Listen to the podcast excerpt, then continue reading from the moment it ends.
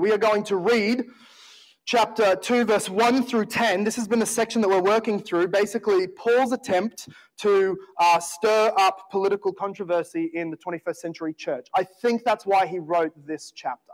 I think. You'll see why. chapter 2, verse 1. But as for you, he's speaking to Titus and what he will teach to the elders. As for you, teach what accords with sound doctrine. Now, note, that's not him saying teach sound doctrine. He's already said that. He's saying teach lifestyles, patterns of behavior that Christians do that accord with sound doctrine, that are applications of sound doctrine. Older men are to be sober minded, dignified, self controlled, sound in faith, in love, and in steadfastness. Older women, likewise, are to be reverent in behavior, not slanderers, not slaves to much wine. They are to teach what is good, and so train the young women to love their husbands and children, to be self controlled, pure, working at home, kind and submissive to their own husbands, that the word of God may not be reviled. Likewise, urge the younger men to be self control. Show yourself in all respects to be a model of good works, and in your teaching show integrity and dignity, and sound speech that cannot be condemned, so that an opponent may be put to shame, having nothing evil to say about us. Slaves are to be submissive to their own masters in everything that they are to be well pleasing, not argumentative, not pilfering, but showing all good faith, so that in everything they may adorn the doctrine of God our Savior. May God bless us as we bend our knee in submission to His word this morning. So, yes, this is one of those weeks that makes you very glad you're not a preacher. Two weeks ago, we, we discussed uh, manhood and what a biblical call to manhood looks like.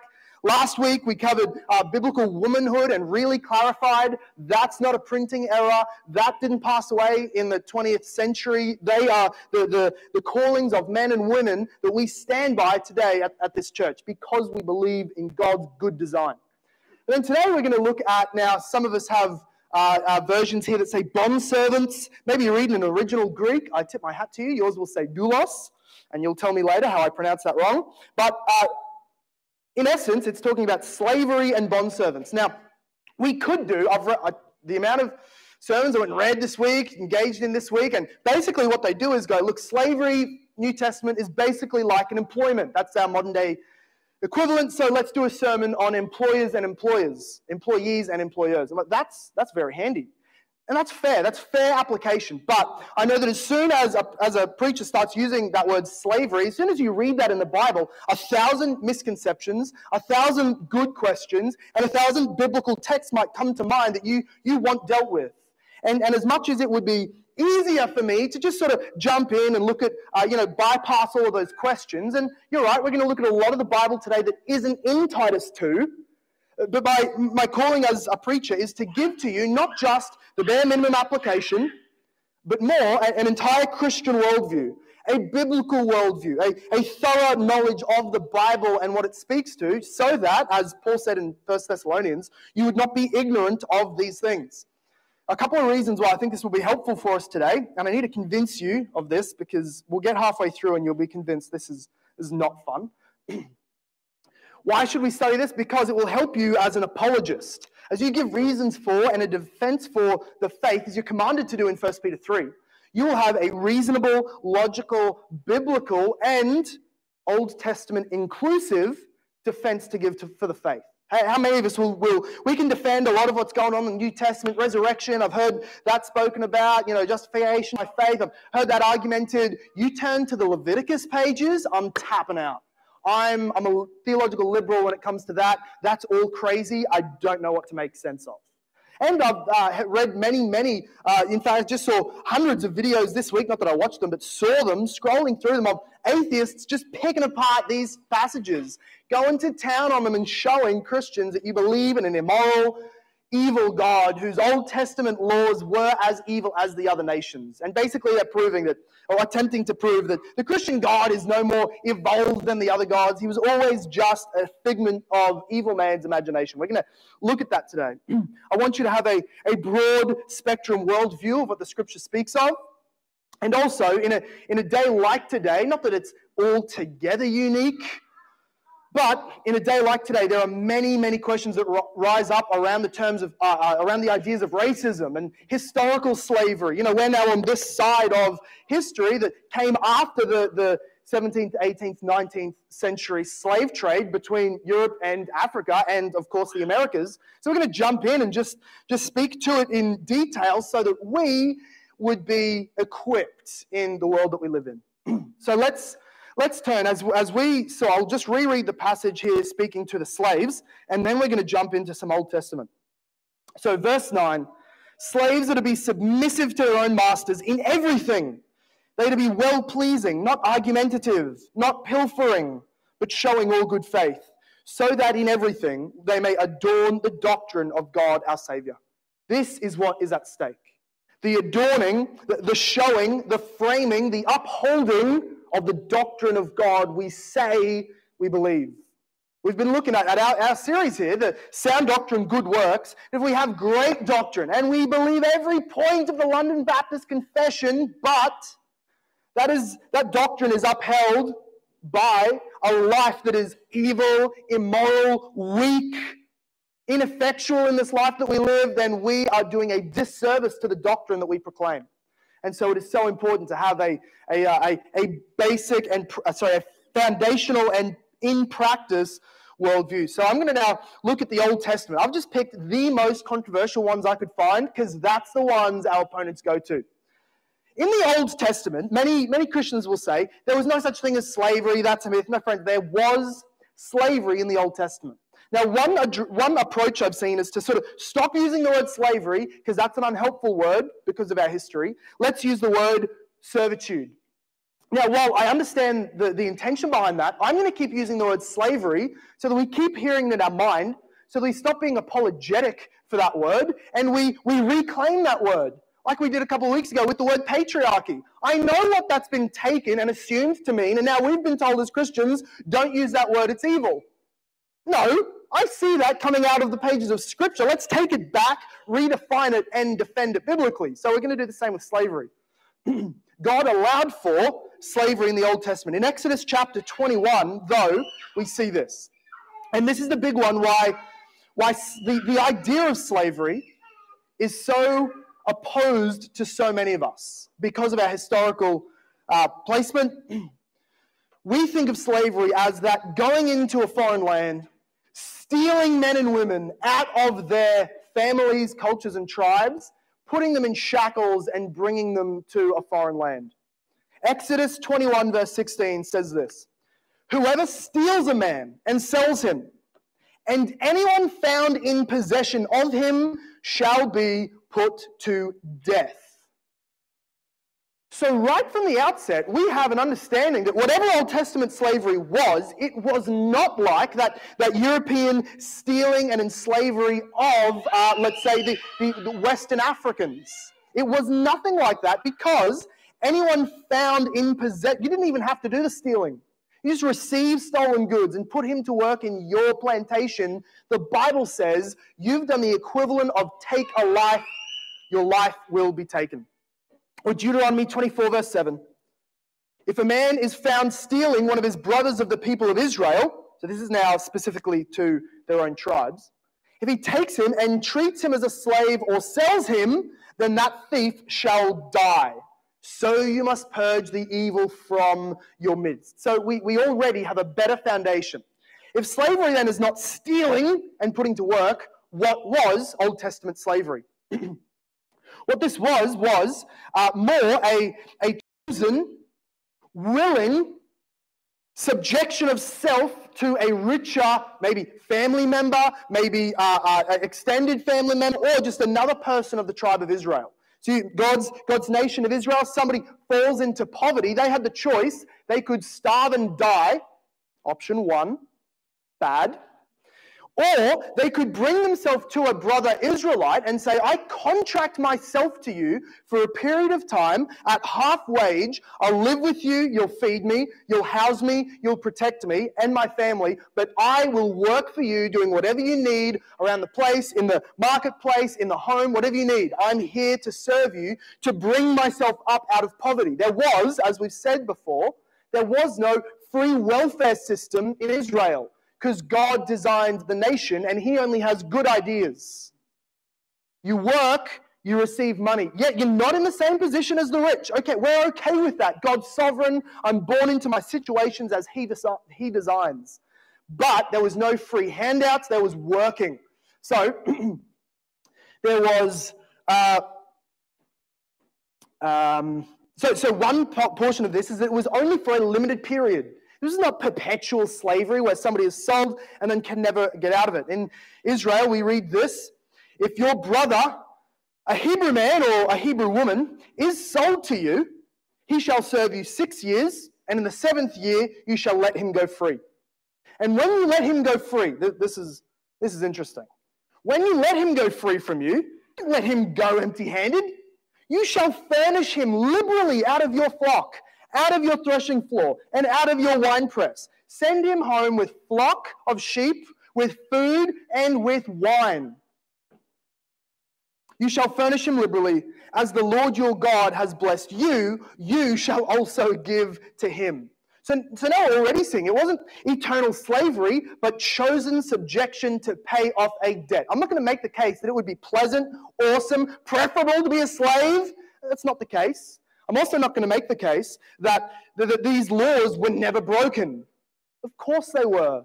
Just for this very thing, that some of the uh, points in, uh, in Israel's history, they came under judgment from God and people released their slaves. The judgment passed, they re enslaved them. This, of course, was abused, but we're not talking about the sinfulness of man, but the laws of God. Furthermore, uh, it says at the end of six years, okay, so you've served your time, you've got your, your, your pay back, you're able to at least go out and make things work for yourself on a, on a mean income. Deuteronomy 15, verse 16 and 17 says, But if the, if the slave says to you, I will not go out from you, because he loves you and your household, since he is well off with you, Pause. Already, again, extremely different from any kind of illegal, immoral, God hating slavery we saw in recent centuries from Europe and the Americas, right? Already different. No one's saying, I just don't want to go free. Here's my opportunity, but this plantation rocks. Not happening. Those men were abused, the women were refused rights, but this they said, I don't want to go. I love you. Half pay is better than full pay elsewhere. Your family is amazing. I'm well off with you. Verse 17. Then you shall take an awl and you shall put it through his ear into the door. Old style ear piercing. And he shall be your slave forever and to your female slave you shall do the same. Right? So, so no branding with hot iron, no, no putting into shackles, but an ear piercing, saying this person then has voluntarily said they want to be my perpetual employee, or Bible word, slave. We can already see the, the extreme differences here. Now, one of the other things we'll read is what Old Testament slavery did was it separated, split, and destroyed families. It would take men and take them away from their wives and kick the husband out and leave the women and children in slavery. They'll go to Exodus chapter 21, verses 4 to 6. Exodus chapter 21, verses 4 to 6. And here's what it says When you buy a Hebrew slave, he shall serve six years, and in the seventh he shall go out free for nothing. Right? That's that, real quick clarify. When it says when you buy a Hebrew slave, it's meaning when you enter into a contract of servitude between yourself and that slave, that's what it means by buy, not in a slave trade, then he shall go out free for nothing. If he comes in single, he shall go out single. If he comes in married, then his wife shall go out with him. If his master gives him a wife and she bears and, uh, sorry, the wife and her children shall be her master's, and the slave shall go out alone. So you see here where people start making arguments for breaking down and splitting families. But you have to understand, this being the law is in the contract beginning the slavery. Some young guy comes into enslavement, is starting to pay off his debt and bring back his own trade and skills. And then his master offers him halfway through his servitude. I've got a, a woman here who is who I'm probably going to put to work in my place. She, she has owed money. I'm going to bring her on as a servant or slave. You can marry her if you want. I give you permission to that. Now, the man has a decision. This woman is amazing, beautiful, and wonderful. I want to marry her, but I'm going to be finished my slavery three and a half years before she finishes hers. You don't get to just marry a woman and then when you leave, her debt is forgotten. It was, it was fair. So he knew you have a decision. If you marry this woman, you have to stay in slavery with her until she's finished. It's fair. If, however, you brought in your own wife, you get your own wife back when you. No, she has been your, whole, your wife this whole time. Let's make that clear. You get to go out with her. And then, uh, so it goes on to say, though, if the slave plainly says, I love my master, my wife, and my children, I will not go out free, then his master shall bring him to God, and he shall bring him to the door or the doorpost, and his master shall bore his ear through with an awl, and, she shall, and he shall be his slave forever. So that they know the contract, they agree to it, and, and they, the families stay together. Let's also say this. Uh, if, and, and here, again, such an enormous difference, uh, you can go back and I might even post something this week that has all these references on there if you want to uh, go uh, have these as, as a quick go to. But in Deuteronomy 23, verse 15, there was provisions for what would happen if a slave breaking out of his contract runs away from his master. You can imagine what would happen. This is Old Testament. What would happen? What would they do to him? They would probably string him up. They would make a, a, a, public flagellation. Surely something big would happen to him if he's broken this contract, Old Testament style. Here's what happened You shall not give up to his master a slave who has escaped from his master to you. He shall live with you in your midst, in the place that he shall choose within one of your towns, wherever it suits him. He shall, you shall not wrong him. You weren't even allowed to take a runaway slave back to the master. What's the assumption here? You don't leave a good situation. He's run because there's abuse that is not being seen to by the, the city elders. There's abuse here. He leaves. You don't return him for a reward. He's not a lost dog. You take him in, you house him, protect him, and you be his brother. I hope you've been liberated here from all the, the, the, the, wrong views that you've probably been, been slammed with and made to feel ashamed of the Bible's use of the word slavery. Furthermore, the mistreatment of, of slaves was punished. This is one of the most common arguments. We're always told, you know, the slavery allowed men to just own human beings and treat them like property. Let's look at the verses they use. Uh, sorry, the, the verses they, uh, uh, they abuse and miss. Exodus chapter 20, 21, I believe it is, 26 and 7 says this When a man strikes the eye of his slave, male or female, and destroys it, he shall let the slave go free because of his eye. If he knocks out the tooth of his slave, male or female, he shall let the slave go free because of his tooth. Right now, now this is not limited to eye and tooth, right? What happens if he chops off your arm? Sorry, not in the code, doesn't apply no, no, we know eye and tooth is code in the Old Testament for whatever, you know, eye for an eye, tooth for a tooth. That's the, in, in other words, whatever you inflict, you must pay back, right? There, there must be equal measurements. You injure this man, destroy his workability into the future, you lose your enslavement of this man. The contract is broken. He, all of his debt to you is forgotten. It goes further and says uh, in Deuteronomy uh, 15, it tells them that they ought to treat people, uh, let me find this one, they ought to treat their slaves carefully and lovingly because they themselves were slaves also in Egypt. So Deuteronomy 15, verse 15 says, You shall remember that you were a slave in the land of Egypt, and the Lord your God redeemed you. Therefore, I command you this today. So they were, they were told to treat fairly because of their own history of enslavement in Egypt. Let me read this though. This is unheard of in the ancient world. Already, the things we've been going through makes Israelite slavery the best form of slavery if you were in the ancient world. You would run to Israel if you could, if you had to be a slave anywhere. It says this When a man strikes his slave, male or female, with a rod, and the slave dies under his hand, he shall be avenged. The, the, the death penalty, all laws between man and man apply between master and slave. You, you injure, you lose him. You oppress him, you will be punished. You kill him, you will die. It, it's so what we know as Christians. All men and women created in the image of God are equal. We are not the same. Some will be masters, some slaves, some kings, some foot washers and servants, but all equal. We're okay with that.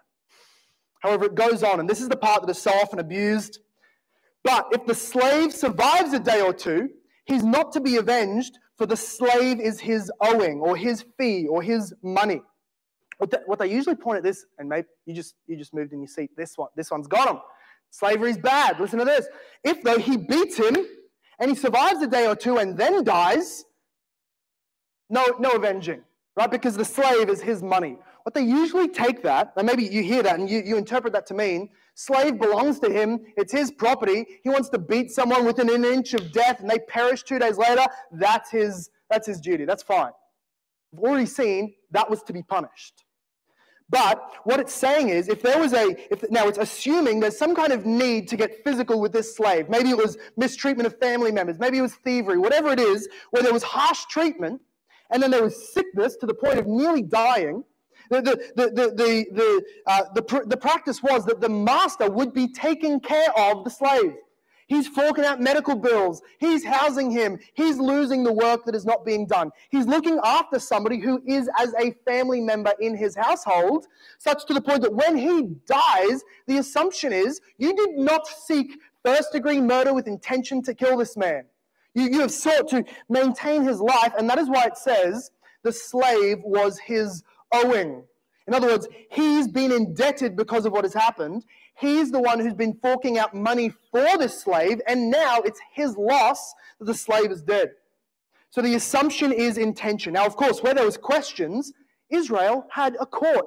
You would take it to the court. You could have rights and hearings, and there would be judgment over this slave owner if it turns out he was intentional in the death of his servant. So, so whatever false, worldly, ungodly, and unbiblical views we're, we're told that the Bible perpetuated, we see here fair, just, equal treatment. It's actually a grace to have a provision in the law that would help the impoverished people to come out and climb out of their poverty. I hope that you see that. So that's Old Testament. And where it would have been uh, uh, abused, of course, we see it's a willing servitude, it's an alternative to starving, it's a contract that only lasts for six years at half wage, and there's laws protecting the treatment of those people. Now, there's a slight difference if, they're, if they've purchased somebody who is actually a prisoner of war or somebody from outside of Israel, then those people are they're still protected from harsh treatment but they're not freed after six years. They're actually able to be passed on to the kids and passed on to the grandkids. Those slaves become the property of the family because the alternative was death. You're put to death if you're an enemy of Israel. So that too was a grace. Anyway, we're going to keep on going. what about the New Testament, right? Now it's the age of grace. Now, all of God's laws are, you know, God agrees, sorry for the Old Testament, I apologize, I'll do better this time. And He sends us Jesus, and He doesn't make any rules, right? That's what happens. I need, and we need something that's the opposite of amen. No, Pastor, no, that's not the case. But what we do realize is that what came from Christ was not a, theocrat, a theocratic nation with laws like Israel was we see that we as Christians in the church are a, a spiritual nation. We are from every tribe, tongue, and nation. Take a look around this room. We don't all look the same. We don't eat the same food, have the same languages, cultures, and heritage. Thank the Lord for that. The mosaic of, of the church's uh, uh, multicultural background is embraced, and that is what makes us so beautiful that is what shows Jesus to be so glorious as not just the Savior of Jews, not just the Savior of rich white or, or poor uh, Asian or anything, but the Savior of all people. Bringing us together in this family, saying, you know what your ancestors did to mine? Yep. You know what your brother did to mine? You know how we're in the marketplace and I'm your slave at work? Remember that? We're brothers. We love Jesus. We're equals. That's the church. But I'm getting way ahead of myself. New Testament slavery was not biblical slavery, it was Roman slavery, which of course will have differences. So in Roman slavery, the slaves, and, and there's estimations that anywhere between 30 and 50% of the entire Roman Empire were slaves to some degree or another. Slaves had a spectrum on how they were treated. Some of them were, were raped, they were brutally treated, they were killed, and there was no punishment on the master for murdering their slave. There was often handing them into sexual prostitution. However, others were treated like family members. Others were given uh, positions of honor in the household.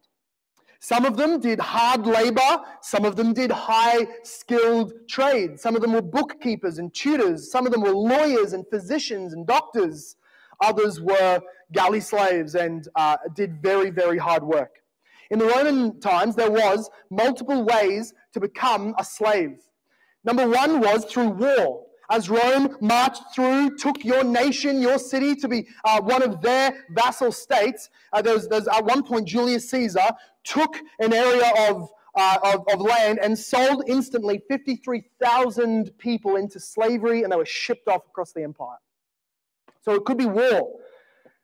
Now, while there would be some specifics differently, that was similar to the Old Testament. Instead of killing them all, promise peace, send them to work among the emperor, empire. Another version of, another way you could become a slave in Roman times was through man stealing, as we've discussed. That somebody would come, they would take you from your home, kidnap you off the streets, maybe from a faraway land. You'll be taken and made to be obedient to a family. Now, 1 Timothy chapter 1, verse 10 speaks to this. It's speaking of all those who are uh, lawless, disobedient, and godless, and it says this the sexually immoral, men who practice homosexuality, enslavers or man stealers, perjurers, liars, and whatever else is contrary to sound doctrine. So, yes, the New Testament is clear in condemning the sin that was going on in the culture of the day of man stealing. Let that be very clear. But there was other, uh, similar to the Old Testament, there was sections of people in Roman slavery who were there under contract for certain periods until they paid off their debts. This was indentured servitude.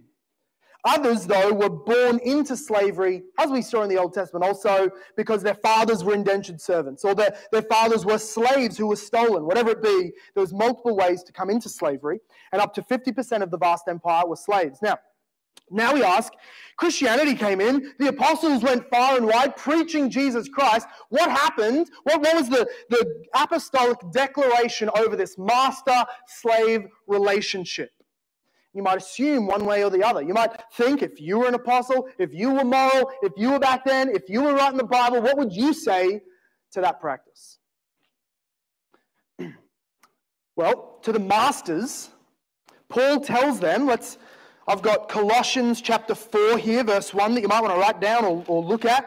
Um, uh, Colossians chapter 4, verse 1, where Paul says, Masters, treat your slaves fairly and justly, knowing that you also have a master in heaven.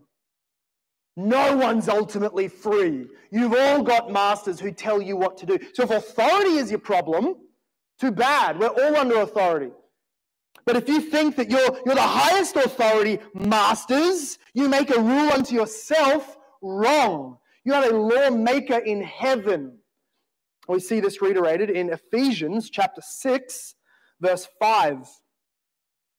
Ephesians 6 5, Paul again says, Slaves, obey your earthly masters with fear and trembling, with a sincere heart, as you would Christ but then look at verse 9.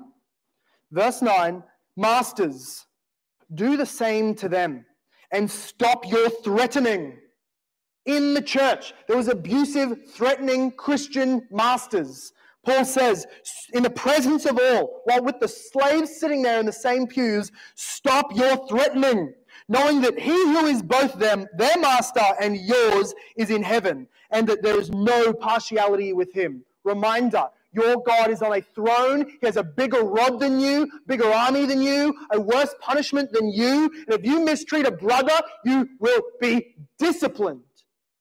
That's his engagement. That's countercultural. That would be offensive in the day to speak of masters in that way. And yet in the church, it was commonplace. But we saw here how Paul also speaks to the slaves. To read, read verse 5, 6, 7. Slaves, obey your masters with fear and trembling, with a sincere heart, as you would Christ. That's offensive, isn't it? consider, you know, even giving an imagery of Christ like a slave owner.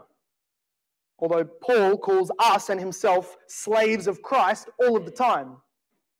Well, not by the way of eye service, verse 6, as, as people pleasers, right? Just doing the right thing when he walks into the room, but as slaves of Christ, doing the will of God from the heart, rendering service with a good will as to the Lord and not to man. Again, ultimately, your master is in heaven, not on earth.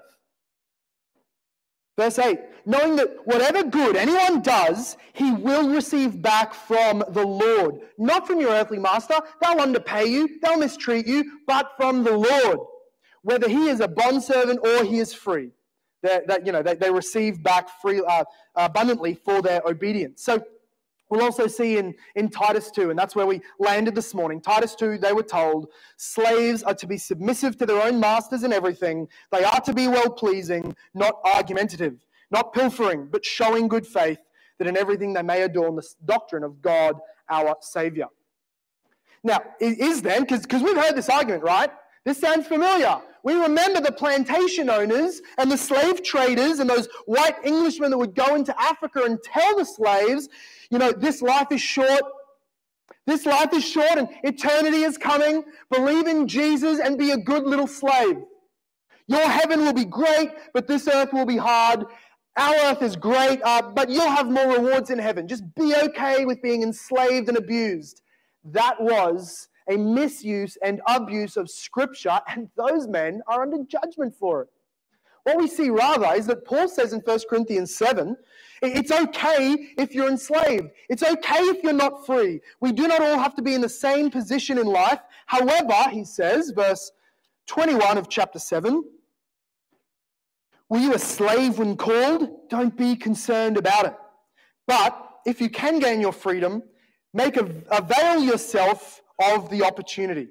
Right? Of course, you'll have more opportunities, more freedoms, more liberty to preach the gospel, live your own life, be more li- uh, liberal with your giving if you're not a slave. Pursue that. But if not, in God's sovereignty, hold fast to all these other realities and trust the Lord. It is not the end of your dignity. Now, we saw, saw this even more specifically. Now, you might go and just have a listen to good sermons by trusted preachers on the book of Philemon, which is a book to a slave owner. In fact, it's to a Christian slave owner. It's the very next book after Titus.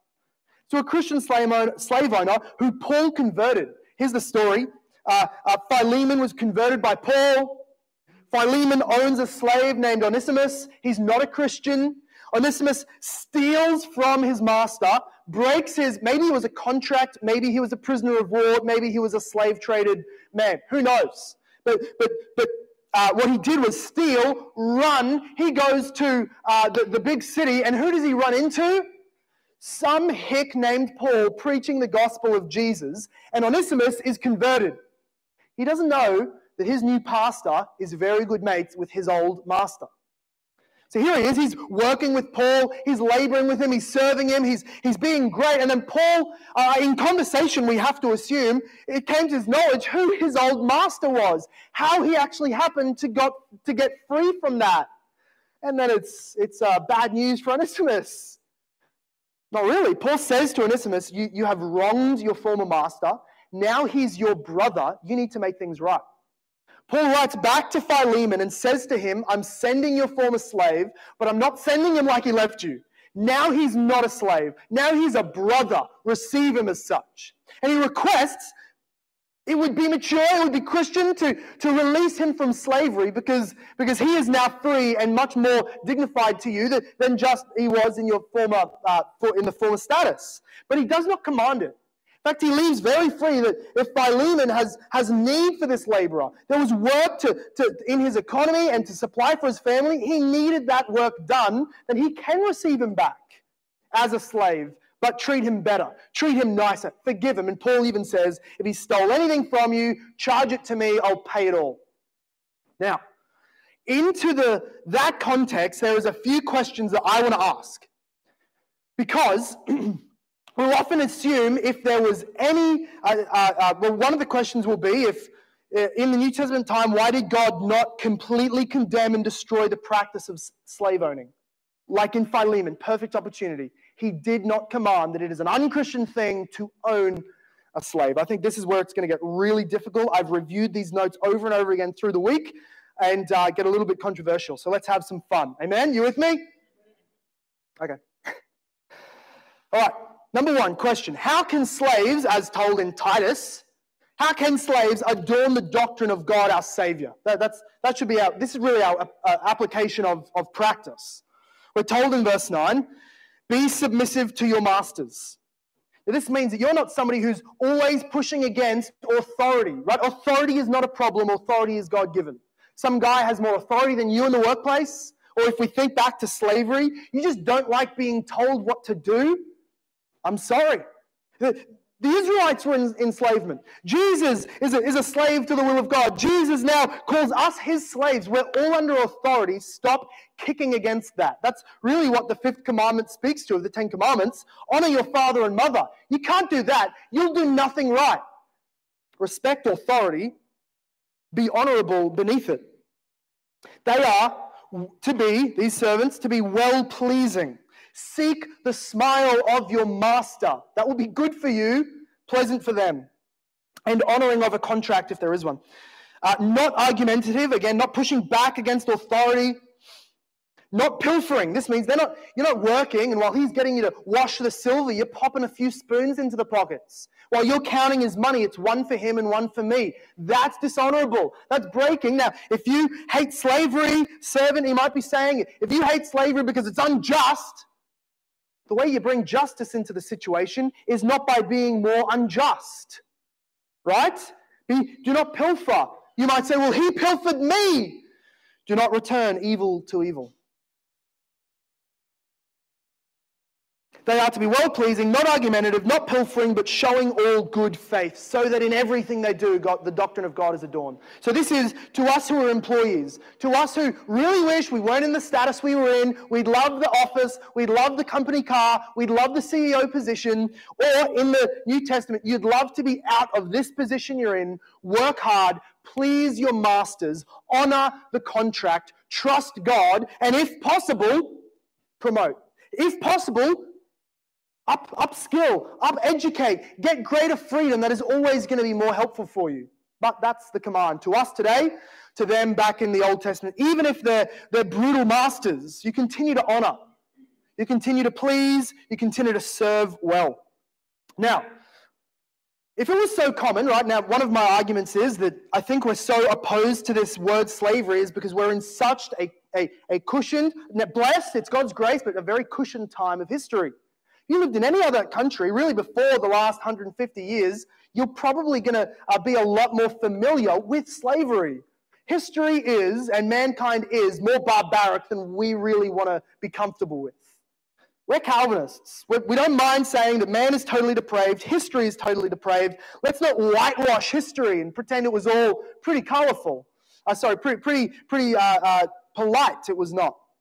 But if it's so common, right? If slavery is so common, how can we be without it today, you might ask? How come? Well, we're just proving wrong this, this whole idea that any kind of slavery is needed for a working economy.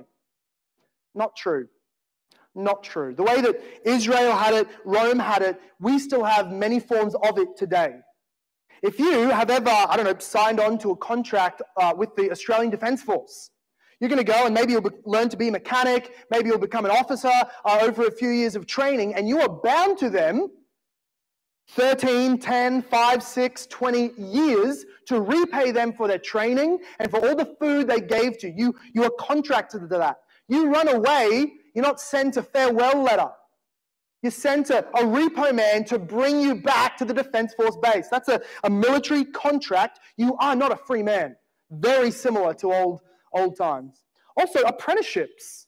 Hey, speaking of half wage from before, right? Apprenticeships. I signed on to, and, and, it's a little bit more liberal now, but but but in the in the in the sense that you might come, you say, I want to be, be a, uh, learn your trade. I want to do your job. Can you train me? You don't have to pay me much, but I'll come and I'll learn from you. And I'm signed on to a contract for four years. That, that's a, another version of how this might look. Or if you've got a mortgage you've got a mortgage, you're, you're not a free man. You can't leave the country if you've got three or four owing mortgages that you're not paying. You must pay those. And so we see versions of this economic slavery uh, among us today. But of course, with all the added uh, pleasures that we have, we don't have to live in the household of the one we owe because they have our, our address and bank details anyway. but number three, number three, here's where it's going to. Let's just do it. Number three, how should we think of Christian heroes who in the past have owned slaves?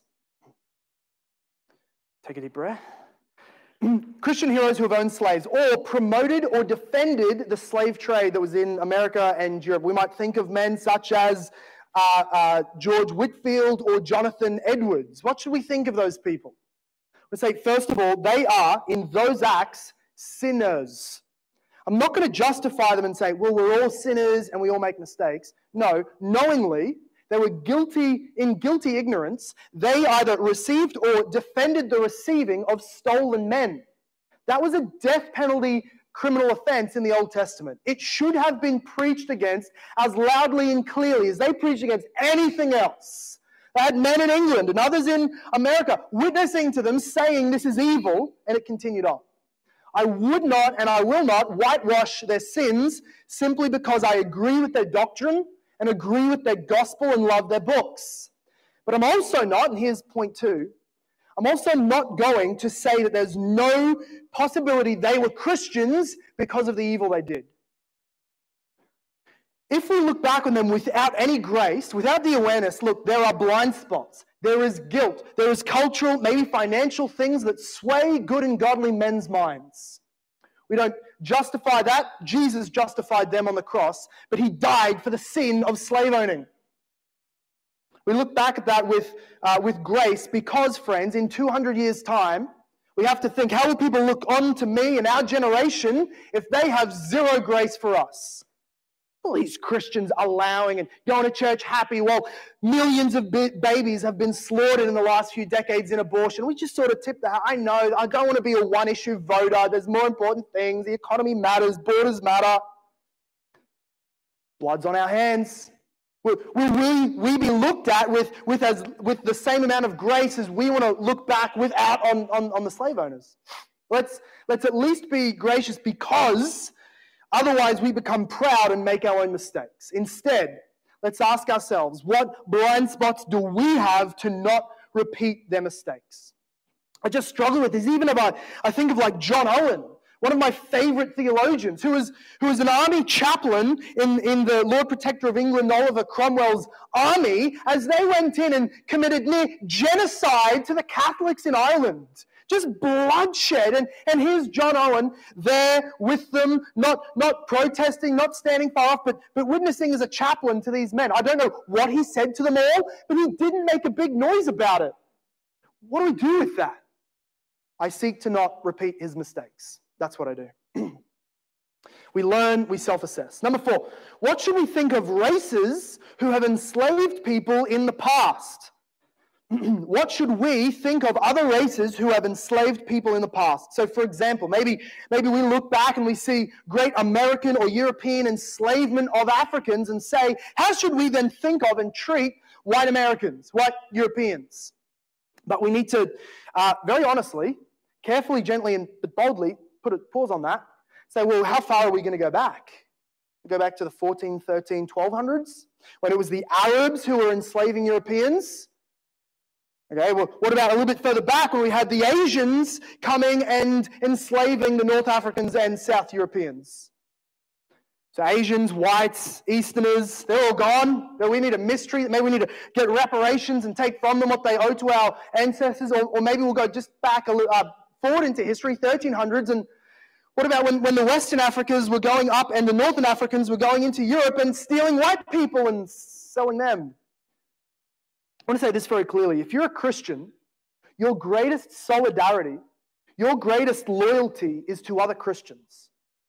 You, you, we do not erase or put uh, uh, specs on that ignore race. I love that I have African, Asian, and, and Islander brothers and sisters with me from, from the Middle East, from North America, wherever. That is glorious. We don't ignore that, but it's not my first fealty.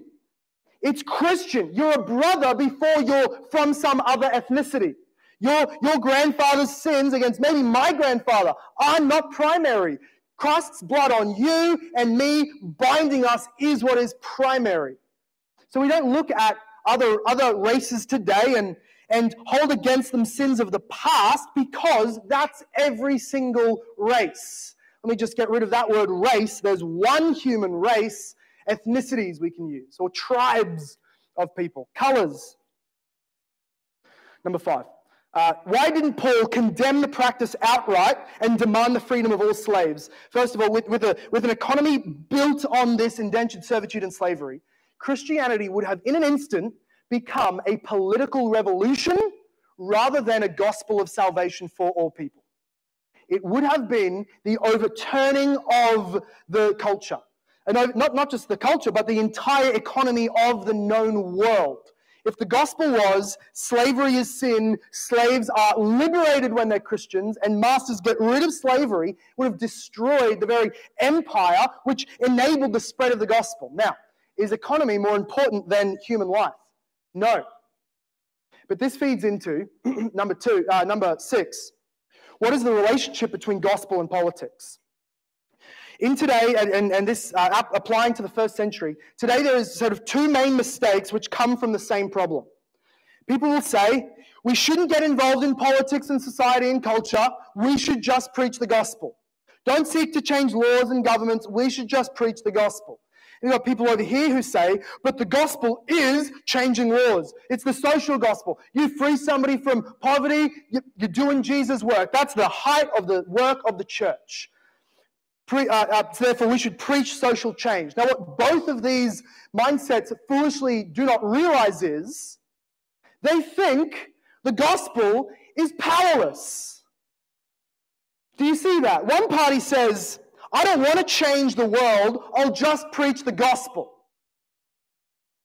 The other party says, I want to change the world, I need to do more than preach the gospel. What they don't realize is that this ball they're throwing around in their hand, and one person saying, "It's not. Uh, I'm not going to do world change. I'm just going to play with this ball," and the other team saying, "This ball is not going to be useful. I need to change the world." What they don't realize is that little ball has a pin in the top of it. It's a grenade. You throw that, it explodes. It's powerful. What, what both parties mistakenly say is the gospel is not the means to a redeemed and changed culture and world.